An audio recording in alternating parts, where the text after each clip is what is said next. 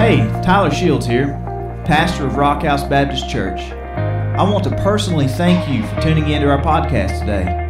We pray that the message inspires you, encourages you, challenges you to be the person that God desires you to be. And be sure to check us out online at rockhousebaptist.org, where you can find out more about how to connect, grow, and go.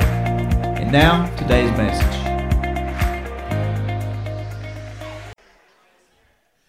Now, some of us Baptists, you know, we want to be so modest and meek and unmovable.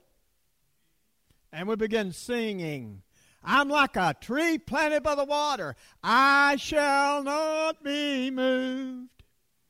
Can I get an amen? Or an oh me? Taking back what the enemy has stolen. Love stories. How many love stories? Say, mm hmm. All right? Taking back what the enemy has stolen. And the story out of the Old Testament, 1 Samuel, the 30th chapter, 1 through 8. Don't cheat. Don't open your Bibles. It's a trust thing with me. Then after you leave here, go and see what thus says the Word of God. See, I, I taught on the college level as well as the high school level as well as the elementary level as well as in prison. Yeah, I did. Because I kept hearing people say, I don't know what this younger generation is coming to. How many's ever said that? You know, when we get older and we look back, I don't know what them kids coming to. Well, guess what? Our parents and grandparents said about us. Don't know what, you know. Right? Well, I decided to go see. And I was amazed at what God is producing. And, and so, as we go out, and that's the idea going out, we have turned so inward that we can't see outward. Okay? Most of us, like Dr. Johnny Hunt said in his observation, and I agreed while we were in conference at Liberty University, he said, I have observed over the years that we have a lot of church members, but few followers of Christ. There is a significant difference. Nothing wrong with being a church member. I'm a church member. But you have to be more than just a Baptist or a Pentecostal or a holiness or whatever. You're going to have to be a follower of the Lord Jesus Christ. And I've noticed the other day I was out in the community and I witnessed to Justin. Pray for Justin. Justin is a lost person from Clay County.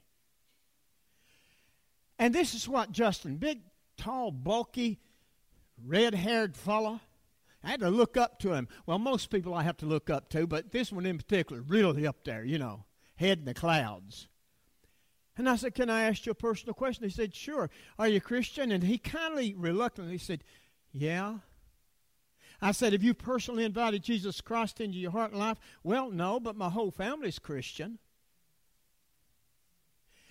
I've observed a lot of people because dad or grandpa or grandma or mom or uncle. No, that doesn't make you a Christian. You must be born again. That's, you know, and, again, when that blood of the Lord Jesus Christ is applied to your heart and my heart, it goes down to soul level. I believe it cleanses us from all unrighteousness. And there's a new vein of blood flowing through us. Amen? Can I get an amen? You Baptists should have jumped up and said, Amen! We're blood people. Amen? We're blood kin. How many just grew up hearing that? And Mama said, Don't never get above your raising. How many grew up on that? I said, Mom, if we go anywhere, we get above. By the way, pray for my mom. Tomorrow, we take her to the doctor, Dr. House, there in Corbin. Uh, she is 87, be 88 in February. A severe diabetic, already had four toes amputated on the right. and looks like the toes are going to have to come off on the left. But her mind's like a bear trap. But she hasn't called me any names that she's called my sisters. So I'm good. I'm good. All right? One is a, well, my niece is an aggravating sow. Isn't that a, a pet name? And, and, one is a heifer. and what was the other one? Ann's not going to touch it with a 10 foot pole. But I love these name calling. Amen. Call it like it is. Amen. If you're a sow, you're a sow. If you're a cow, you're a cow. And if you're a heifer, you're a heifer. Amen. And that's just what I told my sisters. I said, well, get beyond it. Taking back what the enemy has stolen. And it came to pass, as David and his men had been in battle for three days and returned to Ziklag in the land of Palestine. They returned to something they wasn't prepared for. They returned to find that their city had been burned and all their women and children were gone. And so David and his 600 soldiers wept until they had no more energy, no more power to weep. Have you ever wept? Have you ever cried so long that you couldn't cry no more? They wept. Here is a warrior. I mean, David and his men, they're not pushover guys. And the Bible says they wept until they could weep no more. They had no more strength, no more energy. They just emptied themselves. And then you would think by the burning of their homes and their families all gone, if that wasn't enough, then the soldiers turn on David. they turn on their leader. You have a soldier that's your leader. Am I correct? He's a soldier. He's away. And, and I asked your pastor, I said, what does your congregation need to hear? Uplift them, Tom. Uplift them. You know, I don't know about you, but it don't take a very big person to put somebody down. We don't need to take and put one another down. We need to build one another up. And the Bible says, if I, I the Son of Man, be lifted up, I will draw all people to me. How many believes that? How many behaves according to that? I believe as David and the soldiers came back in after three days out in battle, by the way, they wasn't fighting for Israel because you remember the tension between King Saul, the first king of Israel, and David. You remember. And, and Saul tried to kill David, and David was fighting other battles outside the land of Judah. And, and so he comes back in, and, and all is gone. Nothing left. Nothing. And then in that sixth verse, I love what it says. In that sixth verse of the 30th chapter, 1 Samuel, in that story, he says, And I encourage myself in the Lord my God. I don't know about you, but some, you know, my wife is my best friend. And she told me not to tell you today's her birthday, so I won't. okay. So, but there are sometimes just, you've got to encourage yourself. You've got to be a self motivator. You know, you can't you can't say, well, I, I just can't do that. Yes, you can. It's amazing what you can do when you have to do it.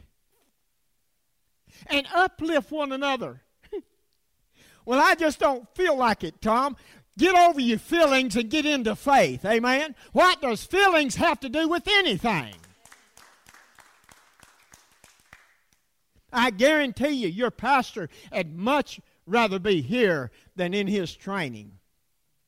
But his training is necessary not only for Leslie County, not only for Rock Baptist Church, but for our nation. We're enjoying the freedoms of our nation because of people like Tyler and Caitlin and Easton that are sacrificing for us. And that's what David and his men were doing. But then they came back and found devastation. How do you uplift? How do you get uplifted? How do you get encouraged? And then he calls the priest to him and says, Bring me the ephod. That's like an altar area. And something I've noticed that your pastor and, and Rock House has done, you have removed the pulpit. What have you done with it? Huh? Where did you hide it? I don't have anything against the pulpit, but you know what? That we have over the years in our history and our tradition and culture separated laity from clergy. I believe we're all on the same level. I'm an Ezekiel person. Sitting among the people and weeping with them and rejoicing with them and being on the eye level uh, because we're all ministers of Christ. There's no big eyes and little U's in the kingdom of God. And we're going to have to get over that and get on with it. So David said, Bring me that ephod. And let me pray. See, he'd encouraged himself in the Lord his God. You have to be encourager.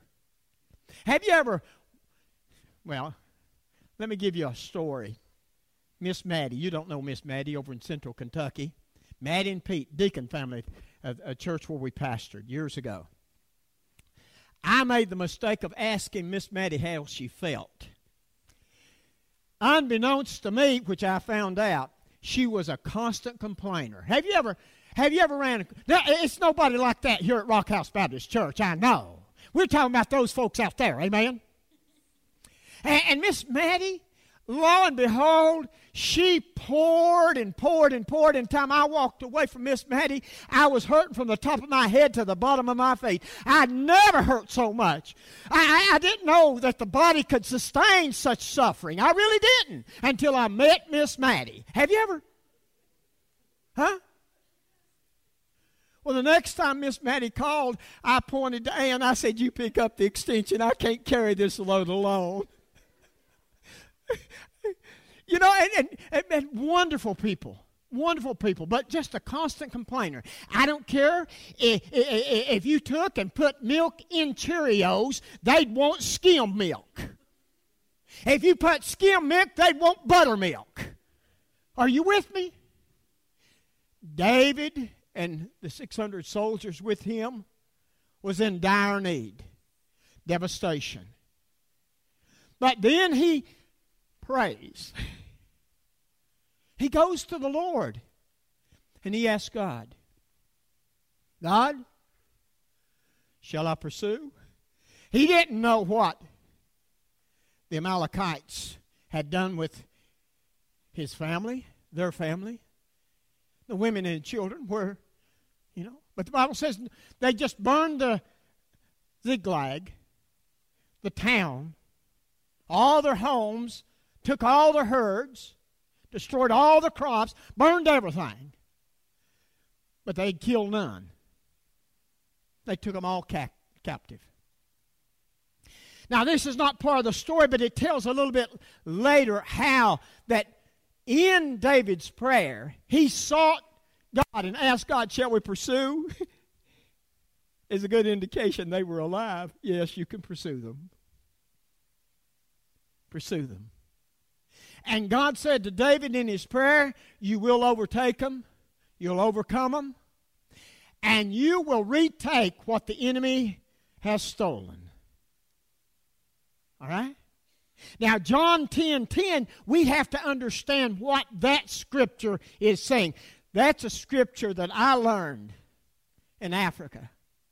it etched in, it burned in when I was overtaken by the enemy. And they snapped uh, an AK 47, but the bullet didn't go off. I'm here. How many knows that I'm here? How many knows that I'm not Tyler? I'm Tom. And, I know about the enemy. The, uh, John 10 10 etched into my memory, into my very fabric of being. The thief comes not but to steal and to kill and destroy. But I've come, Jesus is talking, but I've come that you might have life and have it more abundantly. And those eight thugs, no doubt from Mangochi, Africa, which is 99.9% Muslim. And we were sending missionaries from Blantyre, Malawi into Mangochi, several hours away under the cover of darkness at night. and we were baptizing. Now, I wasn't, the nationals were.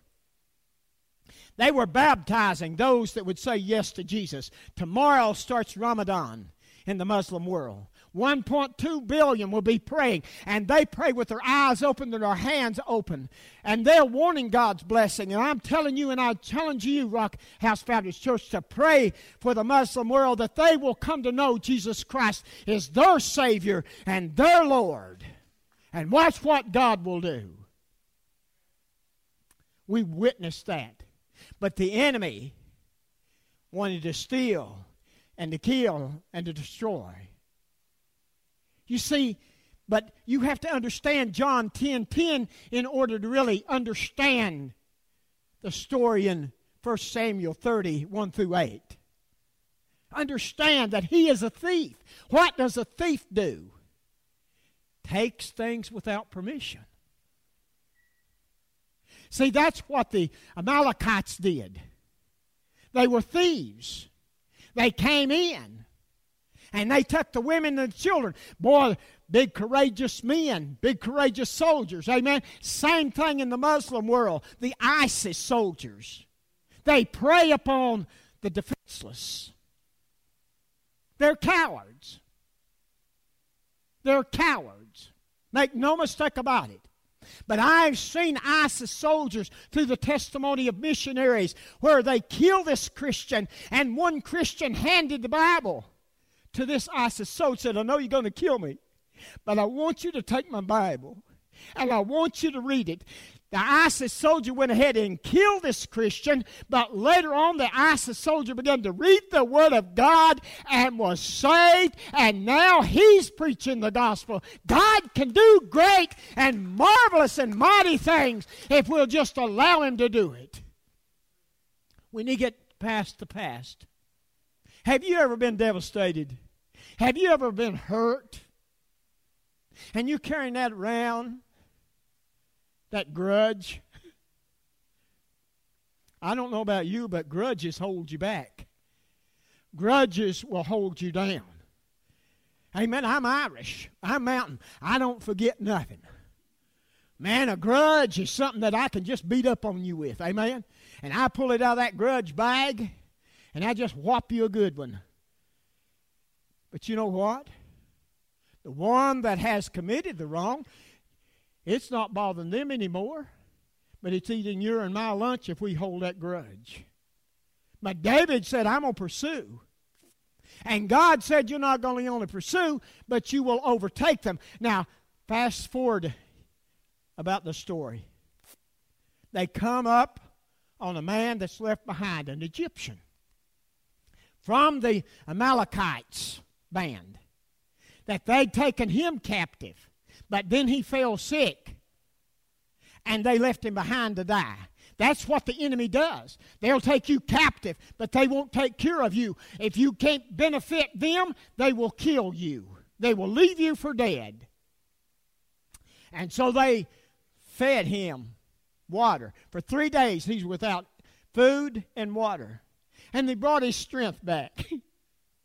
but then he negotiated with David and his soldiers. I'll tell you if you promise you won't kill me.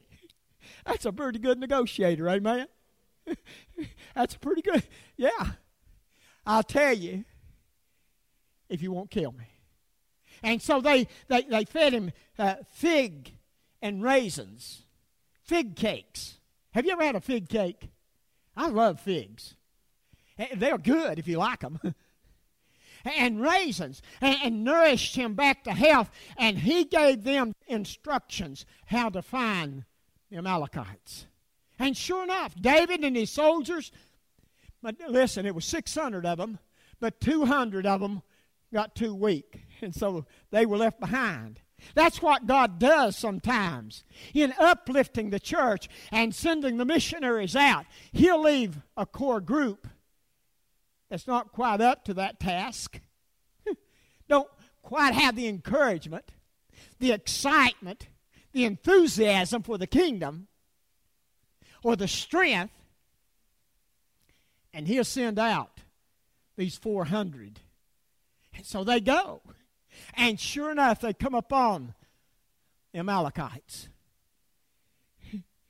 And those 400 with David said, They from daylight to dark slay them, wiped them out. What a soldier, amen? if you're going to kill, kill for crying out loud, amen? You say, Well, we don't believe in killing. Listen, the Bible said if the good man of the house knew what time the thief was going to enter, he would have prevented it. Now you fill in the blank. And the book of Ecclesiastes says there's a time to kill. Amen? Justified. The enemy is the enemy. Name it, claim it. Are they redeemable? Absolutely. But some is so possessed by the devil that God only knows, and He'll take care of us.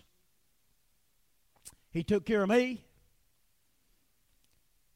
when the eight thugs pull the trigger on the AK 47. The thief comes not but to steal and to kill. They not only took the truck that you had bought for me and Ann and Natasha, but they wanted to take my life. Jesus said, Not today. not today. It's not going to happen. But they got a lot of tapes and a lot of scripture in the tribal language, and I believe some of those thugs got saved. I just, I'm just made to believe that. I said, man, and you talking about scared. When they pulled the trigger on the AK-47 that didn't fire, they cut out. That's what the enemy does. Retaking what the enemy has stolen. When the Christian, when the church, when the associations of the churches stand, I'm telling you, you can reclaim Leslie County for the glory of God. First, the removal of the sin delivered. Have you ever had a package delivered you you just didn't really care about? Huh? Have you, have you really experienced a surprise that you really didn't want to be surprised with? I have. And I said, I could have I could have done without that. And that's what Satan delivers. he brings a delivery of something that is devastating. He and, and that's what sin does. Removal of the sin that was delivered by the enemy. See, his troops was going to stone him, stone David because they were so grieved. Have you been so grieved that you felt like, man, where's the Christian? Where's the church? And we turn upon one another. That's what Satan wants us to do. He wants us to turn upon one another. And if we fight one another, then he's sitting back and just giggling. Look at them dumb Baptists. Come on. Amen. But if we love one another, there's no law against that. And I remember on several pastorates I went. By the way, next week we'll be at a church that has a history of problems. They're without a pastor again. And they're discouraged, disillusioned, hurting. And I'll probably walk in and make some mad, and the others get glad. And I'll say something like this Well, it's pretty obvious. I'm going to have to come in here and love the devil out of some of y'all. you know, that goes over like a lead balloon. Amen? Are you with me? I believe we need just table it and then let the person that is guilty remove it. Remove it. Because if you don't move, God's not going to force you to move. What's the one sin that must be removed? Unbelief.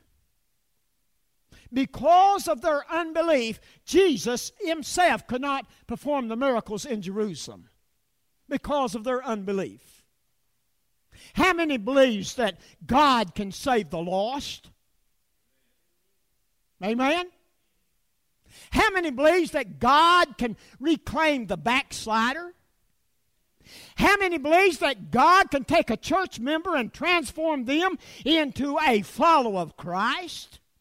I don't know about you, but I know from personal experience what God hath done. Not only the removal of the sin that was delivered, but also the renewal. The renewal. When was the last time that you got up and sat out and watched the sunrise come up in the eastern sky and just worshiped God? Man. When was the last time that you felt renewed in the spirit that I've got my second breath? Man, this is revigorating. Man, this is good. No, this is great. We usually settle for good and never strive for the great. Oh, this is good. Brian said I had I, I printed 30. He didn't have a high view of my preaching this morning, did he? Yes, he did. Amen. He said, I gave them all out. I said, Well, do you have a copier back there you can make more prints? Yeah. I didn't say that, I thought it. Well, the first time God don't answer my prayer, pray again. This morning, we came through the ATM, you know, before you come to Leslie County, you know, need to go through the ATM, amen, or Walmart. Amen? And so we go through the ATM, and, and, and by the way, our debit card was late from PNC. Now, what kind of banking is that? They let your credit card run out for crying out loud. That's lousy workmanship, amen? Come on. Last of May, it expired. Got my card in the mail yesterday. Ann's still waiting on hers, and today's her birthday. Well, she told me not to tell you that.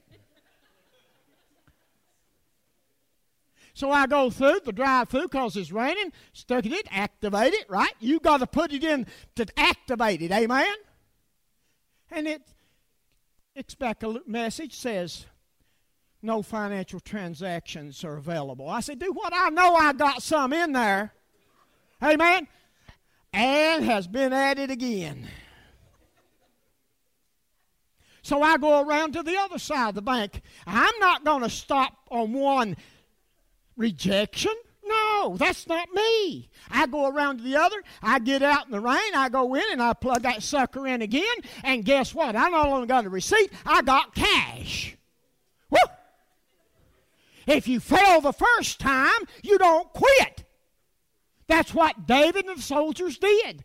They had to pursue the enemy to take and retake what the enemy had stolen. You don't quit. You don't stop. Stand with me. Turn to your neighbor. Turn to your neighbor. I know some of you Baptists and Pentecostal and so on and so forth say, Well, who's my neighbor? Well, the one that's next to you. And if you don't like that neighbor, get out of the pew and go to the next pew. Turn to your neighbor. Say, Neighbor, I love you. And it ain't nothing you can do about it. Let's have an invitation. Let's have an invitation. And here What do you need? Do you need that removal? You need that renewal? Or do you need that restoration?